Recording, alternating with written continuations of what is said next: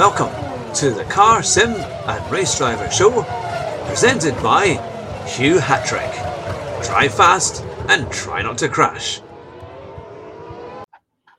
Hello and welcome to the Car Sim and Race Driver Show with me, Hugh Hatrick. It's our weekly motorsport and Formula One update where I give you the headlines of the week that I think um, are important and you would like to hear and go over a bit of banter and things that are happening. And I would like to give a quick shout out to all our new subscribers and obviously all our um, subscribers who have been with us for a long time and loyal viewers and listeners to the video and also to the podcast. Thank you very much for tuning in. Um, your loyalty is fantastic. Now, remember, in our last video, we have this special prize for all new subscribers, but it could be one of up to a thousand people once we get those thousand hits, that's right, all the names go into a hat, and this could be yours. So make sure you hit the subscribe button. Um, this is a very, very special prize of two amazing World Formula, uh, Formula One World Champions of Senna and Fangio could be coming through your letterbox any day now. We just need to hit the 1,000 subscriber mark. And I have another quick shout out as well to Josh Martin He's been a regular guest on our show, and he is racing tonight in the Race Department GT3 Championship, which is season nine, and it's tonight, Wednesday, the 10th of June at 8 o'clock. That's UK time. And he, if you if you log on to twitch.tv forward slash TM underscore Martin J, um, you'll be able to follow Josh Martin as he battles through and see how well he can do in his GT race tonight. So it looks like somebody's been watching the show because uh, Autosport, they have done a piece all about esports and, of course, you know, Formula One, things like that. And they've kind of taken a slightly similar line to what we've been saying. Let me show you, and you can see for yourself. Just take a little second here. There we are.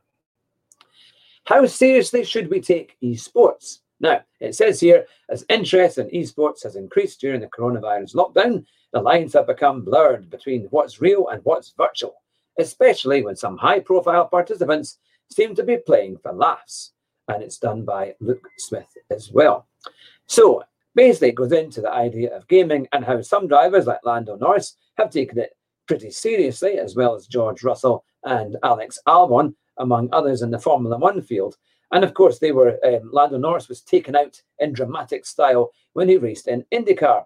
So what it's trying to say is, as long as it's done properly and professionally, then yes, we the viewer are quite interested, and we will probably watch it. But when it becomes a little bit too maybe kind of easy going, no damage on, they could just do argy bargy without any kind of consequences, it tends to lose its audience. And that's exactly what we've been saying for rather a long time. But what is quite funny is it does show who are is Charles Leclerc having a laugh, um, playing his games and so on, and also they're doing a lot of live streams, which I think is a really good thing actually, because it helps them get their you know get, out to their loyal fans and to have good um, chat and relationship with them, which I think is definitely very very healthy. What I would say is what happened on Sunday night again. There were an awful lot of accidents, and because there's no damage, people just restart, and it wasn't much of a race um, at Baku. It, it, I mean, it was it was actually quite dull for a, a, virtual race. They're normally a bit more interesting. I mean, credit to uh, when it's due, Russell did actually go ahead and win that race and, and won it pretty easily, to be fair. Um, but it, it's just lost its um, its kind of anointing, you could say. You know, um, it was kind of special at the start. People were expecting quite a lot, and it was kind of building up. But I, I think, to be fair, certainly from myself and both Andrew, my co-host, who does the commentary with me, and we felt it's not been that good, with the exception of the race in Brazil that we feel was about the best one that they've done. And now that they've got Formula One coming up in just a few weeks' time, it's going to be really interesting to see how that all fares. But let's have a look at some of the Formula One headlines that are in the news today. And of course, this comes from Autosport as well. Now, Lando Norris is the latest driver um, who basically said that the driver moves were rather a, oh, a bit of a shock. Um, I think he's probably right because he maybe wasn't expecting Sainz to leave um, and Ricciardo to join him, um, especially when Sainz was going off to Ferrari, which is rather a nice move indeed. And I think they will definitely um, do quite well there. I think Sainz is the kind of the quiet horse, you can say. in the field. And I think Leclerc's going to have a very, very tough competitor um, as a teammate to take on. And one of the other headlines, which I looked at earlier, was the race making a case for reversed grids. Because this was back in 2005.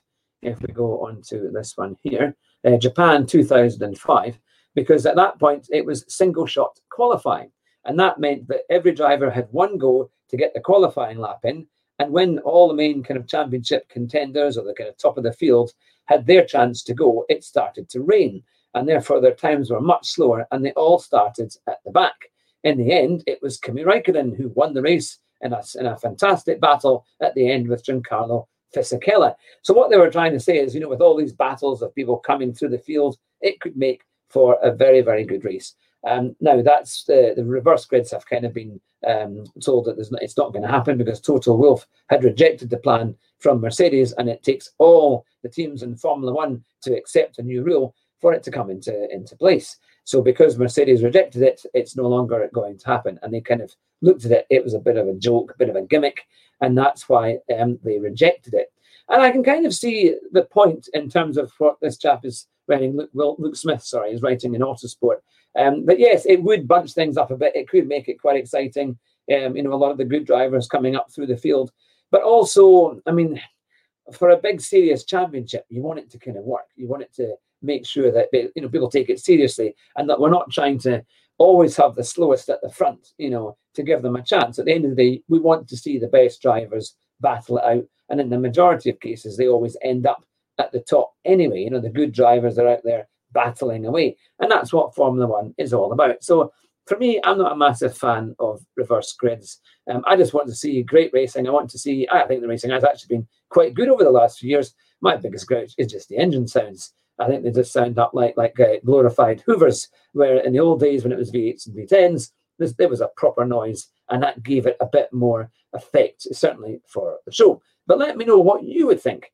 We've had a number of comments in our last videos, which is fantastic. So let us know what you think, whether you're on Podbean or whether you're watching this on YouTube. Make sure you write the comments and let you let let us know what you think. So let's get on to our next headline. Here we are. Always, it's always fast with countryside internet. Now, one of the um, interesting headlines as well is that IndyCar in America has just come back and it's returned. So, what did they make of all of that? Now, a lot of Formula One uh, viewers might not watch IndyCar, but it is actually covered uh, on Sky TV, which is quite good. So, now they're all saying that after um, a number of issues and incidents in the race that was just on, um, it was Scott Dixon who eased to a comfortable win for Chip Ganassi Racing. But there's certainly plenty of talking points because IndyCar is very, very close. And it does seem to, you know, the, the drivers change places many, many times. And it's more kind of basic racing, um, unlike Formula One, where the technology is, is incredibly advanced. IndyCar isn't quite in the same league.